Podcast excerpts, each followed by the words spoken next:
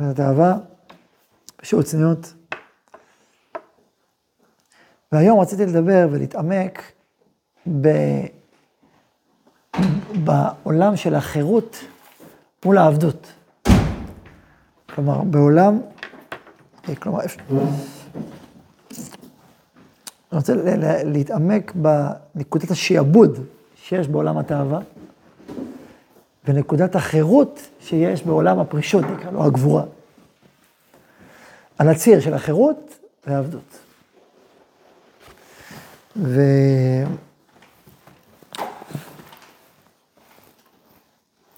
הייתי פותח בסיפור אה, דניאל. סיפור דניאל. ובגובה האריות, מכירים את הסיפור, נכון? פחות או יותר, מי שלמד. על מה הסיפור? מה משהו הסיפור דניאל בגובה האריות? אני כזה אגיד את זה בקצרה, בקצרה. אה, יש מלך גדול, חשוב, שיש לו שר מאוד חשוב גם, קוראים לו דניאל, הוא אוהב את דניאל, מחובר לדניאל. והשרים מקנאים. פתאום שהוא מלך כזה גדול, דניאל, מה מחברים אותו? הם מחפשים דרך להפיל אותו, אבל לא מצליחים, כי דניאל הוא באמת קרוב ואהוב אצל המלך, אז מה עושים? יש בעיה. אז מה הפטנט שהם עשו? אתם זוכרים מה הפטנט? מה הפטנט? אמרו למלך אמרו, תשמע, יש לנו רעיון. רעיון. מה הרעיון? אתה מלך גדול, נכון? אבל לא מספיק שאתה גדול, צריך שכולם ידעו שאתה גדול. צריך שכולם, זה יהיה ממש מחובר לאנשים, גדולתך ותפארתך, וגם מלכות שלך ככה תיכון בצורה יותר שלמה. שכולם יכירו בעוד מלכותך, נכון? אז איך נעשה את זה? נכון, זו מטרה חשובה, ודאי מטרה חשובה. איך, איך, איך נשליט את המטרה הזאת? תגזור גזירה. מה הגזירה? שאסור לאף אחד להשתחוות לאלוהים אחרים, חוץ ממך. או מהאלוהים שלך, או חוץ ממך. זה הגזירה. מה אתה אומר? מה אתה חושב? מה הוא ענה? אז זה רעיון מעולה. יופי, אז גוזרים את זה. עכשיו שאלה, חדש, עכשיו הסכמת, הסכמת, עכשיו שאלה. מה יקרה אם נמצא מישהו שמורד במלכותך? שהוא שומע את הגזירה, והוא אומר, אני לא מוכן. אני רוצה מישהו אחר, אני משתחווה לאלוהים אחרים, לא שלך, לא אתה. מה דינו? מה אתה אומר? מה דינו? מה דינו? מה זאת אומרת? הוא מורד במלכותי, זה, זה מרד. אז מה דינו של מורד במלכות? זו השאלה. מה דינו? מיתה, מה השאלה? מי שרב במלכות חייב אוקיי, מעולה, מסכימים? נראה הגיוני.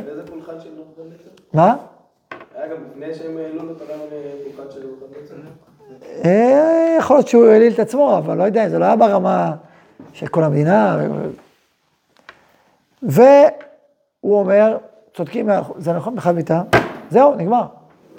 ויצא פתגם המלכות, אף אחד אסור להשתחוות לאף אחד, חייב מיתה. זה העונש, העונש מצידו. מלך המלכים, נבוכדנצר. ועכשיו הם מבסוטים, כי הם יודעים שדניאל הוא עובד אלוהים, והוא לא יצטרך ללכת לנצח, הוא יתפלל. מה צריך לעשות? רק עם הערבים. הולכים הערבים, טה-טה-טה, ורואים שהוא מתפלל. בא אל המלך ואומרים, מצאנו מי שעבר גזירתך בפקודתך. מי הוא זה ואיזה הוא? דניאל. אה, וואו, דניאל לא יכול להיות, מה, מה, מה, לא, לא. בואו נבדוק את זה. בודקים, אכן כן. עכשיו מה קורה למלך? הוא כלוא, לו ברירה? אין לו ברירה. מה, שדניאל, מה אתה עושה? מה זה? אני אתפלל על השמיים. מה אין לו ברירה? אני אוהב אותך, ואני מצטער שאני צריך להרוג אותך, אבל אין לי ברירה. ואז שולחים את דניאל למות. איפה? גובה האריות. האריות מעורבים, בדרך כלל, עוד באמצע הדרך, קוראים אותו לגזרים, גובה האריות. לא שפנים שמתחבאים, גובה האריות. עכשיו, אה,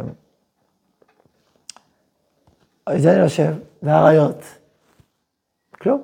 דתיים, מלקקים אותו, מחברים אותו, שכולם מסתכלים, מה זה, מה קורה פה? עובר יומיים, מה, זה יכול להיות. טוב, מעלים את דניאל, אומר המלך לשרים, לא, אני עשיתי את שלי. הוא מבסוט. אני עשיתי את שלי, עכשיו אה, אומרים לו השרים, אה, זה לא אומר כלום. איך, הרעיות לא אמרו? כנראה שהיו שבעים, לפעמים הרעיות שבעים. מה, יכול להיות שלפני כמה זמן היה מישהו מחלום, מישהו שבעים. הוא אומר לך, אה, שבעים? בוא נבדוק. בואו נסליח אתכם ונראה. מה, כן, אתה משה שבעי. טק, זורקים את השרים, ועוד באוויר, קוראים את הנגזרים, עכשיו שריד ופליט. עד כאן הסיפור. עכשיו בואו נבחן את הסיפור הזה במשקפיים של חירות ושל עבדות. ואני אשאל אתכם, מי עבד ומי בן חורין בסיפור הזה? שרים עבד. המלך עבד, השרים. עבדים לשנאה של אה, דניאל. אוקיי. אלה. המלך פשוט היה כלוא. אז בואו נתחיל במלך. המלך, המלך, המלך, הוא מלך, נכון? אז לכאורה הוא, הוא אחי בן חורין. מי הבן חורין לכאורה? המלך. הוא כל יכול, הוא עושה מה שהוא רוצה, הוא בידו חיים ומוות. מי יותר בן חורין מאשר מלך שבידו חיים ומוות של בן אדם? ואף אחד לא יגיד לו מה תעשה או מה תפעל. יש יותר מלך מזה? יש יותר בן חורין מזה? אין. ככה לכאורה. אבל מה מתגלה במהלך הסיפור? שהמלך הזה הוא עבד גדול. והוא הורג בן אדם שהוא לא רוצה להרוג. מכריחים אותו על כורחו, שלא בטובתו, להרוג בן אדם שהוא הצהיר שהוא לא רוצה, או אוהבו, קרוב אליו כנפשו, ויועץ לו הכי טובות. פשוט מכריחים אותו. אז המלך הגדול, בן החורין הגדול נהיה, מתגלה כעבד נרצע. נכון? אוקיי. אז הוא לא מלך, הוא נהיה עבד, ולא נהיה עבד, אז הוא נהיה עבד. הוא עושה הפוך לגמרי, הפוך לגמרי ממה שהוא רצה. איפה, איפה המלכות שלך? אז אתה תגיד, אוקיי, אז הוא לא, אז הוא, אז הוא, הוא באמת, הוא באמת עבד. עבד למי? לשרים. התקיים. הוא עבד, אחרי זה אנחנו נחזור ונשנה את, משנתנו. הוא, אז המלך הוא לא בן חורין, הוא כאילו בן חורין. אז מי הבן חורין האמיתי? השרים. כי השרים, בסוף מה שהם רצו קרה. תחבלו תחבולות, אה, במה, במה כוחם? בחוכמתם, בעורמתם. ואז הם תחבלו תחבולות, פרסו מחמורות, וצדו את המלך במכמרתם. אז מי יהיה עכשיו הבן חורין? לכאורה השרים. אבל בואו נשאל רגע, מה השרים רצו? למלוך לבדם, מה קרה? מתו, לא פחות מאשר מתו, הם רצו שדניאל ימות, מי מת בסוף? הם, האם רצונם מתקיים? לא. זאת אומרת שרצונם הגדול של בני החורין הגדולים לא התקיים, אוקיי.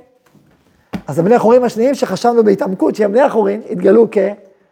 מבחינת מימוש רצונם, הפוך לגמרי. טוב, אז מי נשאר בן חורין מתוך כל הסיפור הזה? מי מה שהוא רצה התקיים? דניאל. דניאל הוא היחיד שבסוף התקיים מה שהוא רצה. עכשיו, הוא בהתחלה היה העבד הגדול. הוא כזה עבד שהוא נזרק לגובה האריות. הוא רוצה לחיות וזה ממיתים אותו. ומה התגלה בסוף? שהוא חורין הכי גדול. זה דרגה אחת. בואו נתעמק יותר. מה, מה יצר את הסיפור? הרי איך יכול להיות? הרי באמת, באמת, לכאורה, המלך הוא חורין הגדול, ולפחות לא, לפחות השרים. איך בסוף זה התגלגל? מה, מה גרם לכך שהרצון של המלך לא יתממש, וגם של השרים לא יתממש, יתממש הפוך? באיזה, איזה, במה השתמשו? מה, מה האמצעי? מה התשובה? המלך רצה את כבודו. המלך היה עבד לתאוות הכבוד שלו. הוא לא היה בן באמת. זאת אומרת, אם השרים יכולים למשוך אותך בתאווה שלך, סימן שהם שולטים עליך. ברגע שהם מזהים את התאווה שלך, הם שולטים עליך דרכה. למה? כי אתה עבד לתאווה שלך. זאת אומרת, המלאכה של השרים הייתה למצוא מה התאווה של המלך. ברגע שהם מצאו את תאוות המלך, הם אמרו, מצאנו. מה מצאנו? מצאנו את נקודת השיעבוד שלו. ברגע שנמלוך על התאווה שלו, אנחנו נכנס, אנחנו נהיה המלכים. למה נהיה מלכים? כי הוא תאב. נמצא את התאווה, נקודת השיעבוד, נפיל אותו בפח. זה הסיפור. עכשיו, אז נראה באמת שהם עכשיו הבני חורין, כי הם לא, הם לא נופלים בתאווה הזאת אולי, והוא, וככה תפסו אותו. אבל מה באמת בעומק הסיפור? שיש להם אותה תאווה של המלך. הרי מה קרה? הם מקנאים, למה הם מקנאים? כי הם רוצים מעצמם למלוך. הם רוצים לקבל לעצמם, את הכוח לעצמם. יוצא שהם נמצאים באמת באותה מפלגה של המלך, רק חיצונית. הם, הם, הם כאילו משחקים על אותו מגרש. אלא מה, הם יותר, הם יותר עם עורמה, בסדר. אבל בעומק, בעומק, אתם עם אותו מגרש. ואז בעצם אתם משועבדים למה? לכבוד של עצמכם. ואז מה קרה בסוף? שהשעבוד שלכם הפיל אתכם. אם הייתם בני חורין, לא הייתם עושים את כל התחבולה הזאת, ולא הייתם רוצים שדניאל ייפול, אז מה קרה לכם? הייתם עבדים. העבדות שלכם הפילה אתכם. יוצא שנקודת השעבוד שלכם הפילה אתכם לפח, וגילה את העבדות שלכם. דניאל הוא היחיד שהוא בן חורין, כי למרות שהוא יודע שיש גזירה, ולמרות שהוא יודע שהוא עבד, ולמרות שהוא יודע שאפשר להרוג אותו, זה לא השפיע עליו. זה לא שיעבוד. למה לא? למה לא?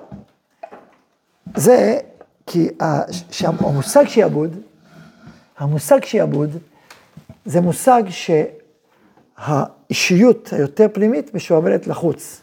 הרי שיעבוד, יש פה שתי חלקים, יש פה שתי אספקטים. אספקט אחד, דיברנו על זה בשנים עברו, מי שזוכר.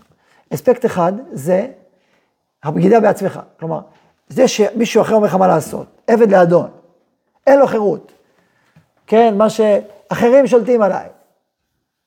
עכשיו, אחרים שולטים עליי, יש בזה שתי חלקים. אחד, שלא אתה עושה מה שאתה רוצה בתוכך פנימה, אלא כופים עליך דברים מבחוץ אליך. זה עבדות אחת מול חירות. מה זה עבד? עבד, הרצונות של האדום משפיעים עליו, הוא עושה מה שהוא רוצה ומה שהוא רוצה. אז זה עבד, ואם יש לו רוח של עבדות, אז אפילו לא יודע מה הוא רוצה. זאת אומרת, למשל, אם עם ישראל היום היה לו רוח של עבדות, אז היה אומר, מה שאחרים רוצים בשבילי זה מה שאני רוצה. או מה שאנשים חושבים שאני צריך לרצות, זה מה שאני רוצה. אנשים שחושבים שהם יודעים יותר טוב ממני, מה אני צריך לרצות. אז, ו- ואם הוא אומר, לא, אני יודע מה אני רוצה, ואל תגיד לי מה אני רוצה. אני רוצה משהו מסוים, ואותו אני רוצה להגשים. אתה חושב שאני רוצה משהו אחר, אתה חושב לשקף אותי בלי לייצג אותי, אז אני אומר לך, לא, אתה לא מייצג אותי, אתה לא משקף אותי, ביי ביי, אתה לא משקף אותי.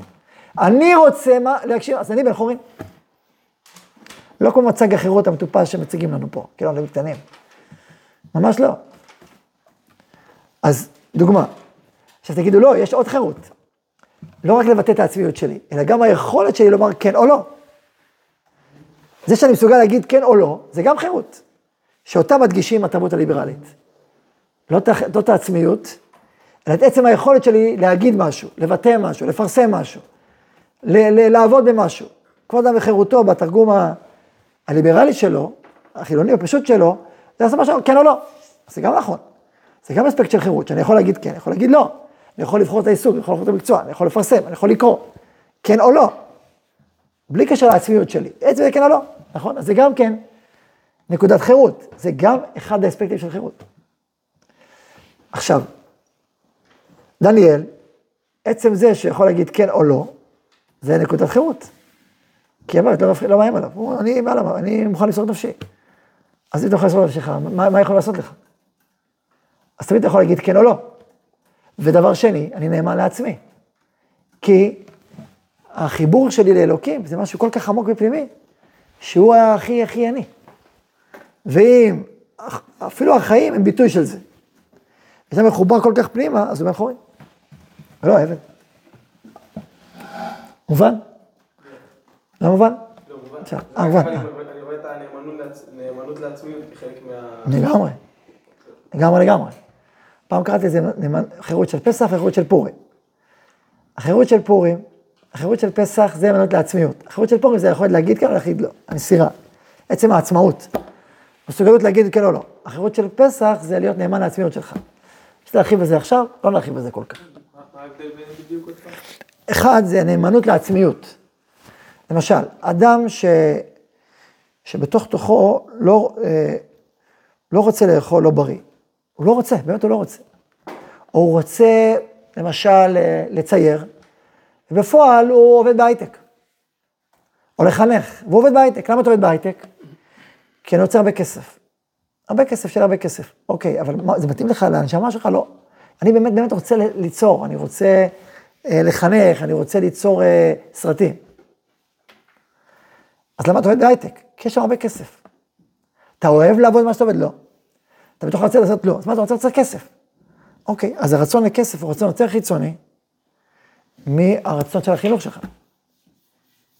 למרות שהרצון הזה משרת אה, אוכל, משרת אה, דירות יוקרה, אוקיי, דירת יוקרה היא רצון יותר חיצוני מהרצון שלך לחנך, או להעיר אנשים. אז אם אתה הולך אחרי רצון לכסף, לדירת יוקרה, במחיר הרצון הפנימי של מה שאתה אוהב לעשות בתורך פנימה, זה נקרא שיעבוד. למה? כי אתה לא נאמן לרצון הפנימי שלך. כאילו? זה, זה מימד אחד, הנאמנות לעצמיות. מימד שני, היכולת להגיד כן או לא. נניח שאני כבר רוצה ללכת לחנך, אני לא מסוגל להגיד שאני רוצה לעזוב את ההייטק, אני, הבוס יהרוג אותי. אני לא מסוגל להגיד את הלא. לא מסוגל להגיד כן, לא יכול להגיד לא. זה חירות בצד אחר. היכולת להגיד כן או לא. זה חירות, זה עוד אספקט של חירות. יכולת לבחור במובן הזה. בעולם הליברלי, היכולת לבחור זה הרבה יותר דומיננטי.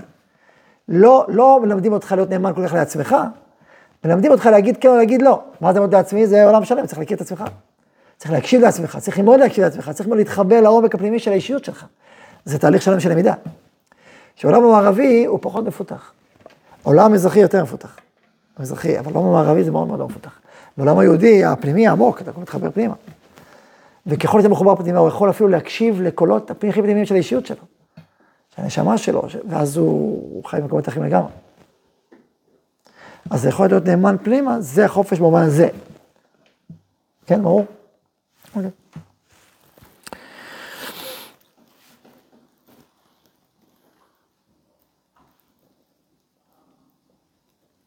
האמונה הפנימית, כאשר אדם מחובר לנשמה שלו, זה מחובר לאמונה שבו. ושזה בא מבפנים, זה לא בא מבחוץ.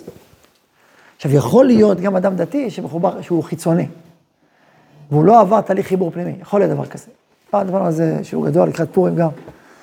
למה, למה לפעמים להיות דתי זה להיות משועבד? האם דתי יכול להיות משועבד? התשובה היא כן. זה חוק. זה שעבוד, חוק. או נימוס, או חוק. וזה בדיוק כל העניין של, פורים. העניין של פורים זה לשבור את הדתיות החיצונית. ולפתוח משהו פנימי. אז אה, יכול להיות אדם שהוא דתי, אבל הוא משועבד. למה הוא משועבד? כי הוא לא, הוא לא פועל מתוך פנים, הוא פועל מתוך חוץ. או אפילו משועבד לחוק, ולא, ולא משועבד למי שברא את החוק, ויצר את החוק. זה כבר, זה נושא גדול לברך בפני עצמו. אתם שמעתם אותי פעם לדבר על זה? זה עולם גדול, לדבר עליו. כאילו שבעצם המהלך של פורים זה לא להיות דתי, במובן החיצוני, אלא להיות איש אמונה, איש נשמה, איש אלוקים, במובן פנימה. ואז נשבר הדתיות החיצונית, לכן, לכן מרדכי ואסתר עברו עבירות בשביל אה, גאולת פורים. מרדכי התענה בפסח ואסתר הלכה לאחשוורוש. למה צריך עבירות בשביל גאולה? כדי שתשתחרר מה, מהחיצוניות של החוק לפנימיות שלו. להשתחרר מהדתיות החיצונית ולהיות עובד אלוהים. לא עובד השולחן ערוך, אלא עובד אלוהים, שמצווה לשמור על השולחן ערוך. זה נושא רחב. על כל פנים, כאילו הפוך מפרס, שדת המלך אין להשיב. טוב, זה, זה, זה עולם, זה עולם גדול, אני ככה הולך לדבר ראשי תיבות. אומרים אבל שזה בגלל שזה סתם קרקע העולם, יש פה תירוצים הלכתיים, למה זה מותר? ועדיין זה צריך לעבור מבעד לאיסור פשוט. זה נקרא עבירה לשמה. זה נקרא עבירה, לשמה. אומרת הגמרא הגדולה, עבירה לשמה, כמצווה שלא לשמה, ולומדים את זה מיעל ואסתר. כאשר עבדתי מבית אבא, עבדתי ממך, כי בא ברצון. יש להרחיב בזה עוד הרבה. באמת שיעור לפורים. מה? יהיה באמת שיעור לפורים. נתן לי את אסתר, בעזרת השם. נתן לי את אסתר, אנחנו נמשור לפה. אה, וגם בפורים עצמו, מה, שאפשר לקלוט, ניצוצות בתוך כל ה... וגם היה באדר, קצת נגענו. אה, ניתן גם לשיעור א' בדרך כלל, ביום ראשון, על תורת הגזע. תורת הגזע הישראלית, כאילו, זה, אני אומר, אי אפשר לסמוך על פורים בלי זה. כן. אז זה, ניתן לשיעור א', אז מי ששמע, שמע. אני אומר, אי אפשר לעבור את אה, פורים בלי, אי אפשר להיות, לשמוח באמת בפורים בלי ההבנה הזאת. אה,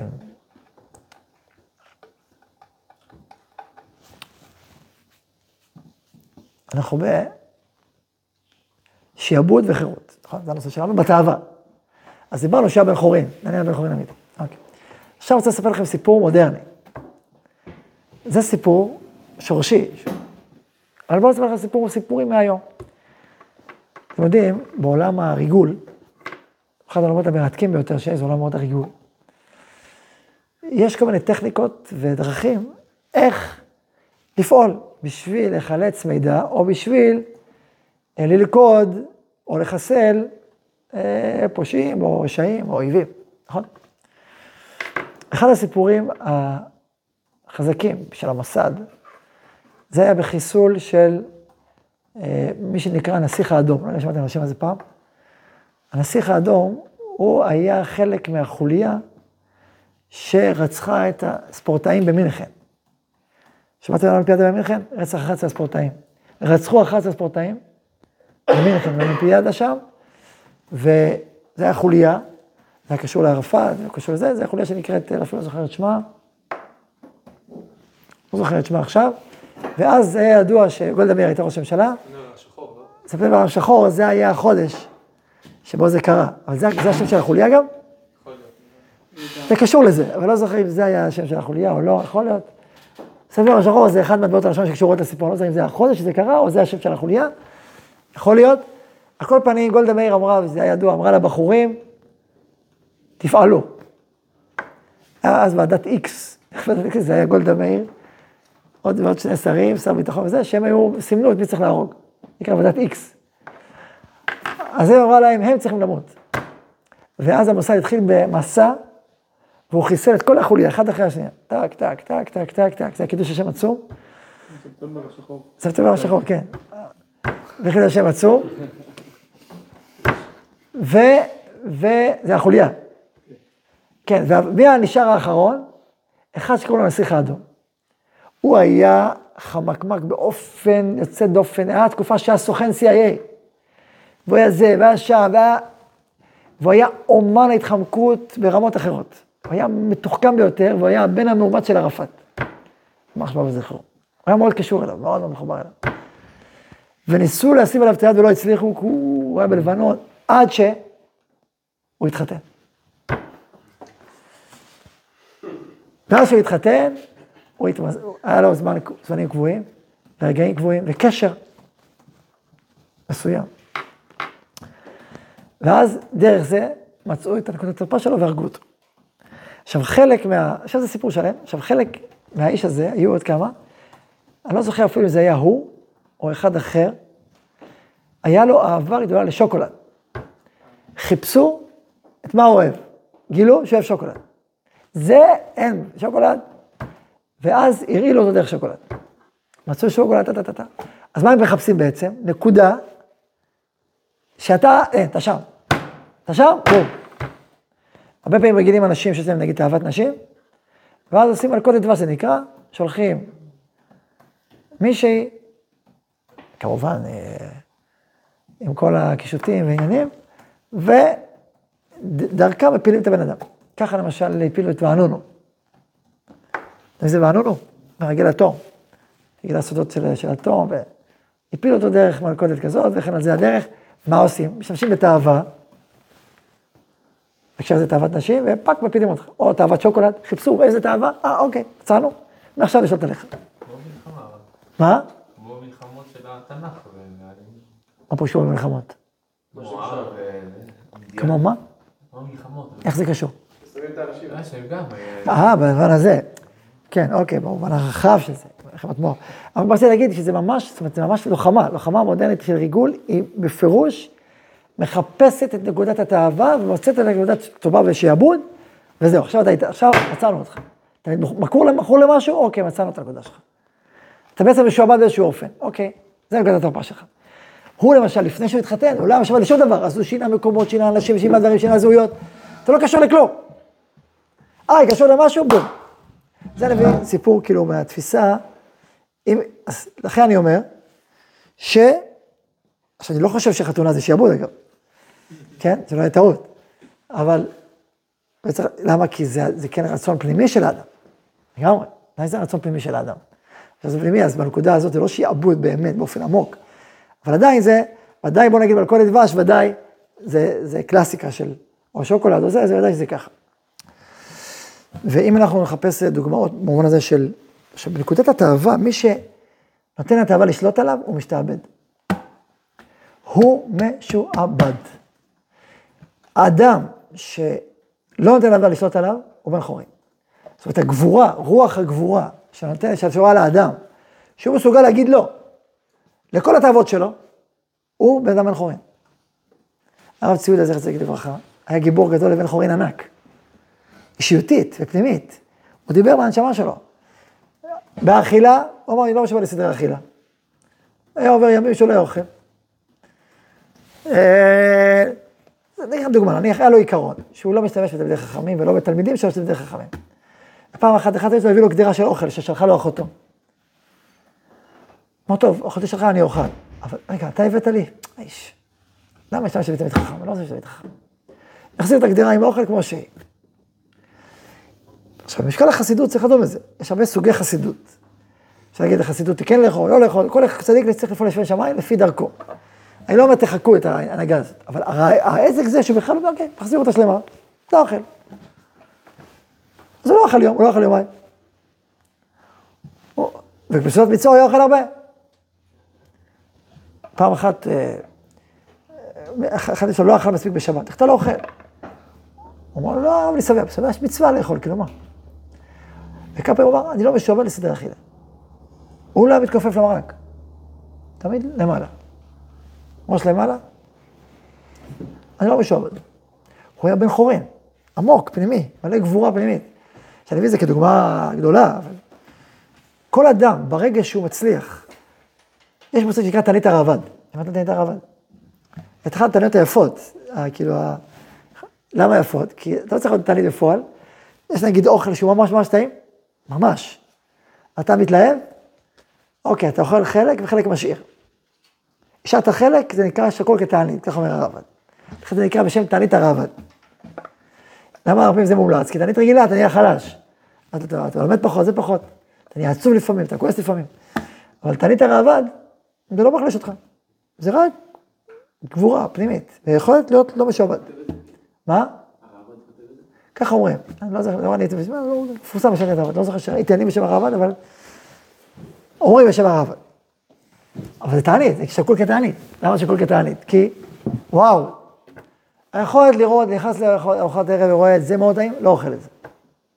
רוצה לאכול משהו שהוא לא הכי טעים. זה יכולת, זה גבורה. זה, אני מדבר עכשיו לא רק על המושג כמה פחות ליהנות, אני מדבר על הגבורה והחירות. כשאתה מצליח לממש את זה, אתה נהיה גיבור ובן חורין. נקודת השי... אתה משתחרר מנקודת השיעבוד. יש נקודת שיעבוד, אני משוחרר ממנה. וצריך מדי פעם להתאמן. את השירים שלנו, שירי הגבורה והחירות שלנו, לא ליפול לשיעבוד שיש בתאווה. התאווה נועדה לשרת את האדם, לא לשעבד אותו. ברגע שאדם נופל בתאווה, הוא בעצם משתעבד. הוא בעצם רוח החירות, צלם אלוהים שבו, משועבד. איך אתה לא רוצה בן חורין. גיבור ובן חורין. אז בטח תיתן לה אבל לשעבד אותך.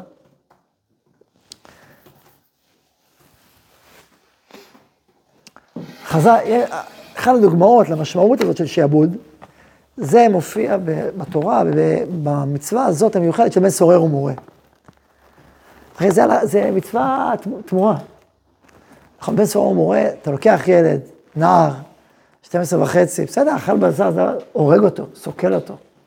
נראה לשם סופו. איפה הבחירה, איפה התשובה? נכון, זה שאלות, זה, זה חידוש גדול, נכון? ובאה הגמרא ואומרת, תשמע, בשביל להרוג בצורה ומורה צריך שההורים שלו שניהם שווים במראה ובקול ובדמים, וההורים שלו צריכים להרוג אותו. טוב, זה כבר מאוד רחוק. עד כדי אחד, שאחד המורים אומר בגמרא, דנאים אומר, בן צורר לא היה ולא נברא. טוב, אז למה נכתב? מה התשובה? מה כתוב בגמרא? דרוש וקבל שכר. את מה? מה חסר מצוות לדרוש עליהם? חסר uh, מאמרים? חסר... דרוש וקבל שכר. לא מובן בכלל, הגמרא הזאת, נכון? תמוה. ולא רק לא מובן, זה לא מובן, מה כתוב אחר כך? בא המורה שלי ואומר, התנא, אני ראיתי וישבתי על קברו. אז מה הראשון חושב? שהשני משקר? הוא אומר לך, אני ראיתי, ישבתי על קברו. ישבתי על הקבר שלו. לא, לא מאמין לך. לא היה ולא נברא. הוא אומר לך, אני ראיתי, ישבתי על קברו. אז מה, נגידו, הם לא ראו אחד את השני, הם חולקים, מה, מה? טוב, נגיד שהם לא ראו, אחרי שהוא אמר את זה, גמרנו, מה רלוונטי הדיון הקודם? שאלה, לא? שאלה גדולה, שאלה קשה. תשובת הדבר, לדעתנו, בן צורר ומורה, זה מתאר שני תהליכים שמתחברים. ת... גיל ההתבגרות וההתמכרות. שגיל ההתבגרות פוגש את ההתמכרות, זה הרי אסון. גיל ההתבגרות הוא אדם, אדם מאוד יכול להימשך אחרי החוץ. אין לו מספיק את המוחין ואת העומק ואת התודעה. והוא עכשיו בדיוק על פתח דרכו, והוא יכול לרוץ קדימה ול- ולהיתקע. נגיד, תחשבו, אם תראו אנשים מעשנים סיגריה, בגיל 50, רוב, רוב הסיכויים שהם התחילו בגיל 20, או 18, או 15, נכון? 14. או 14, נכון? זה רוב הסיכויים. הוא התחיל בזה, ועכשיו עכשיו בגיל 60. למה? כי הוא התחיל בגיל 14, 13. זה מה שקרה. מה קרה? הנערות נפגשה עם ההתמכרות. והיא יצרה מרחב שמאוד קשה להשתחרר ממנו. היינו שיעבוד, התמכרות היינו שיעבוד, שיעבוד בש, בשתי אספקטים של השיעבוד. א', זה נוגד את העצמיות, זה לא מתאים לרצון הפנימי שלך. ב', זה, זה, אה, זה חיצוני לך, אתה לא באמת רוצה את זה. זה כאילו כופה עליך. זה, עכשיו, מה זה בן צורר מורה? שהוא אוכל בשר ושותה יין, אבל מה זה בשר? בשר, אה, הוא לא רק שותה, הוא גונב משל אביו, ואוכל את התיבה בשר ושותה לו יין. מה קרה, אם הוא גונב, מה זה אומר? שהוא מכור, מכור לתאווה. והוא בגיל הנעורים, דווקא, שהוא נער. זאת אומרת, התורה מספרת לנו שגיל הנעורים והתמכרות לתאווה מייצרת, נידון השם סופו. מייצרת בעצם אדם שהמסלול שלו הוא מסלול שיורד לאבדון. מסכם כאילו? אוקיי. הוא מסלול שהולך לאבדון. כלומר, בעצם התורה אומרת לנו, תיזהרו מאוד מחיבור הרסני של נעורים והתמכרות. תשימו לב היטב, היטב, היטב, לא התמק... שלא יהיה התמכרויות בגיל הנעורים. למין? לאלכוהול? לסמים? לתאוות? זה יהיה מאוד קשה לצאת, זה יכול להגיע באובדן, אובדן נפשי, באובדן רגשי, אובדן...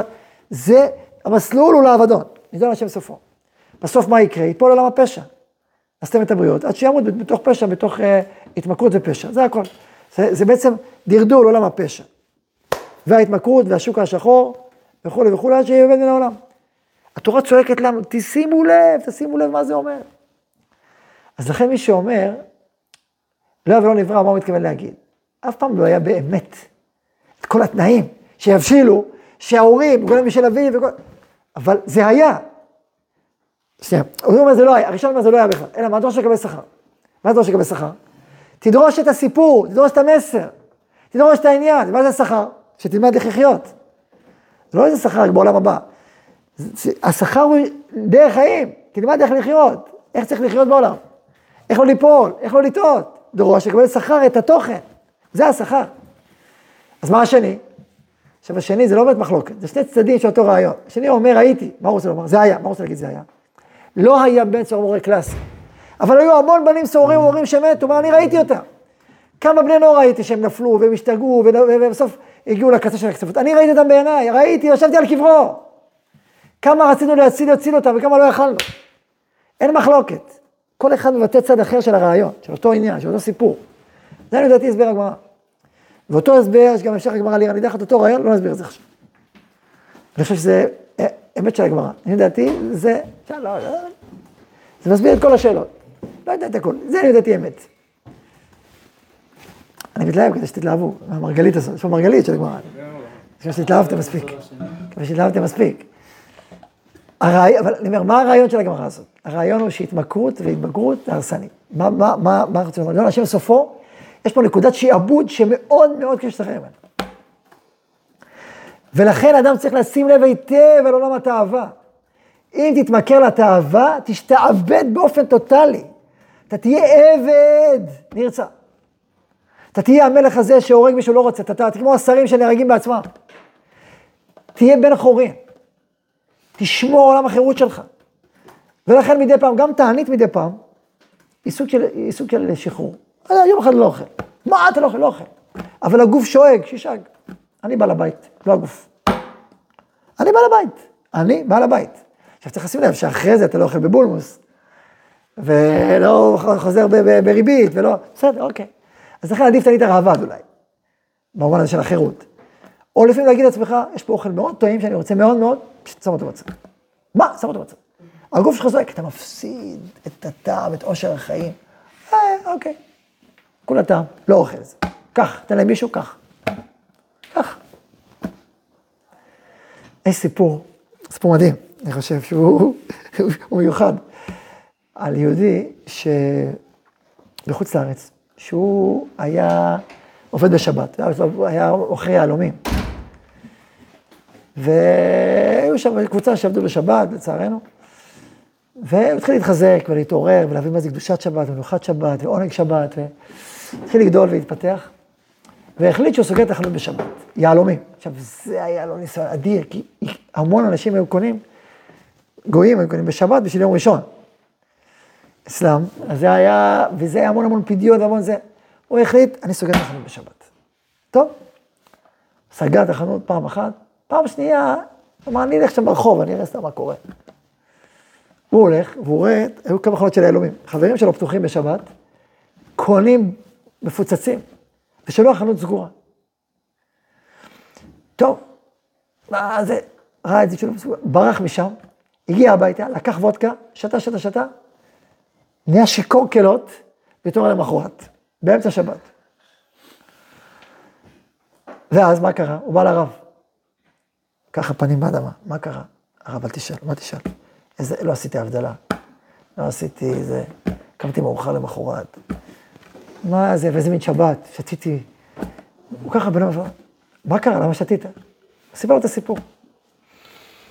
אמר לו הרב, חיבק אותו, ונשק אותו, אמר לו, תשמע, אתה התגברת עכשיו על שיעבוד כל כך עמוק לכסף שלך, נכון, צריך לתקן את ההבדלה, תעשה את התשובה, אבל תשמח הרבה יותר מהתיקון שצריך לעשות. זה כמו שהגמרא אומרת שמי שמתענה בשבת, צריך להתענות תעניתו, כי הוא יכול, בסדר, אז צריך לתקן את זה. אבל הוא חיבק אותו בשקט, אמר לו, מחלקי חלקך. איזה גדולה. עכשיו, ברור שלכתחילה, הכי גיבור בן חורין, הוא הולך לו, סוגר את החנות והולך. בסדר, אבל לפעמים אדם הוא באמצע, אז הוא משתמש באלף לבית, בסדר, זו חוכמה גדולה. מה? ולתת לו פטנט שעוזר לו. גם זה סוג של חירות. להשתמש בשיעבוד אחר בשביל החירות יותר גדולה. ואתה בן חורין יותר, למרות שיש עוד חלקי שיעבוד שעדיין, שעדיין פה ממך, אתה לא בן חורין לגמרי, בסדר. אבל זו, זו, זה דבר גדול, אה, זה כוח, זה כאילו עניין. אז בעצם, בעצם, ה... עכשיו, זה- אם אני אגיע לקצה, אתם יודעים מה הזמן. אני אני אסיים את דבריי בציווי הלא תתהווה בעשרת הדיברות, לא תתהווה. ראהו ועבדו וחמדו אשר לרעך. לא תתהווה, האיסור להתהוות, לא תתהווה. איפה אסור להתהוות בתורה? בעשרת הדיברות. לא תתהווה. זה דבר עמוק מאוד, כי זה נוגע, וזו סוגיה, אני רק אגיד, זה נוגע בשורש של הסיפור. כלומר, אם אדם מתעוות, שדה רוב, ביתו, עבדו, שרוב וחמתו, מה קורה בסוף? הוא מקנא ושונא והורג ולא תנ... ולא תתהווה ולא תחמוד. ולא תחמוד, לא תנאף, ולא תנאף ולא תרצח. הוא מתחיל בה להתהוות וגומר לרצוח. אבל זו באמת סוגיה גדולה, אולי שווה להשקיע בה שיעור בפני עצמו, בהבנת עולם התאווה מהשורשים, מנקודת הראשון לסוף. כלומר, הבעיה בתאווה שאתה מתחיל באלף ומסיים בלמד. אבל אם אתה בן חורין באלף, לא תגיע ללמד. ותהיה בן חורין היום, עכשיו, בארוחת הערב. תתאמן על זה, תתאמן על החירות הזאת, על הגבורה הזאת. אז יהי רצון שהם בן חורין, יותר ויותר. לכן יהי רצון, אמר אמן.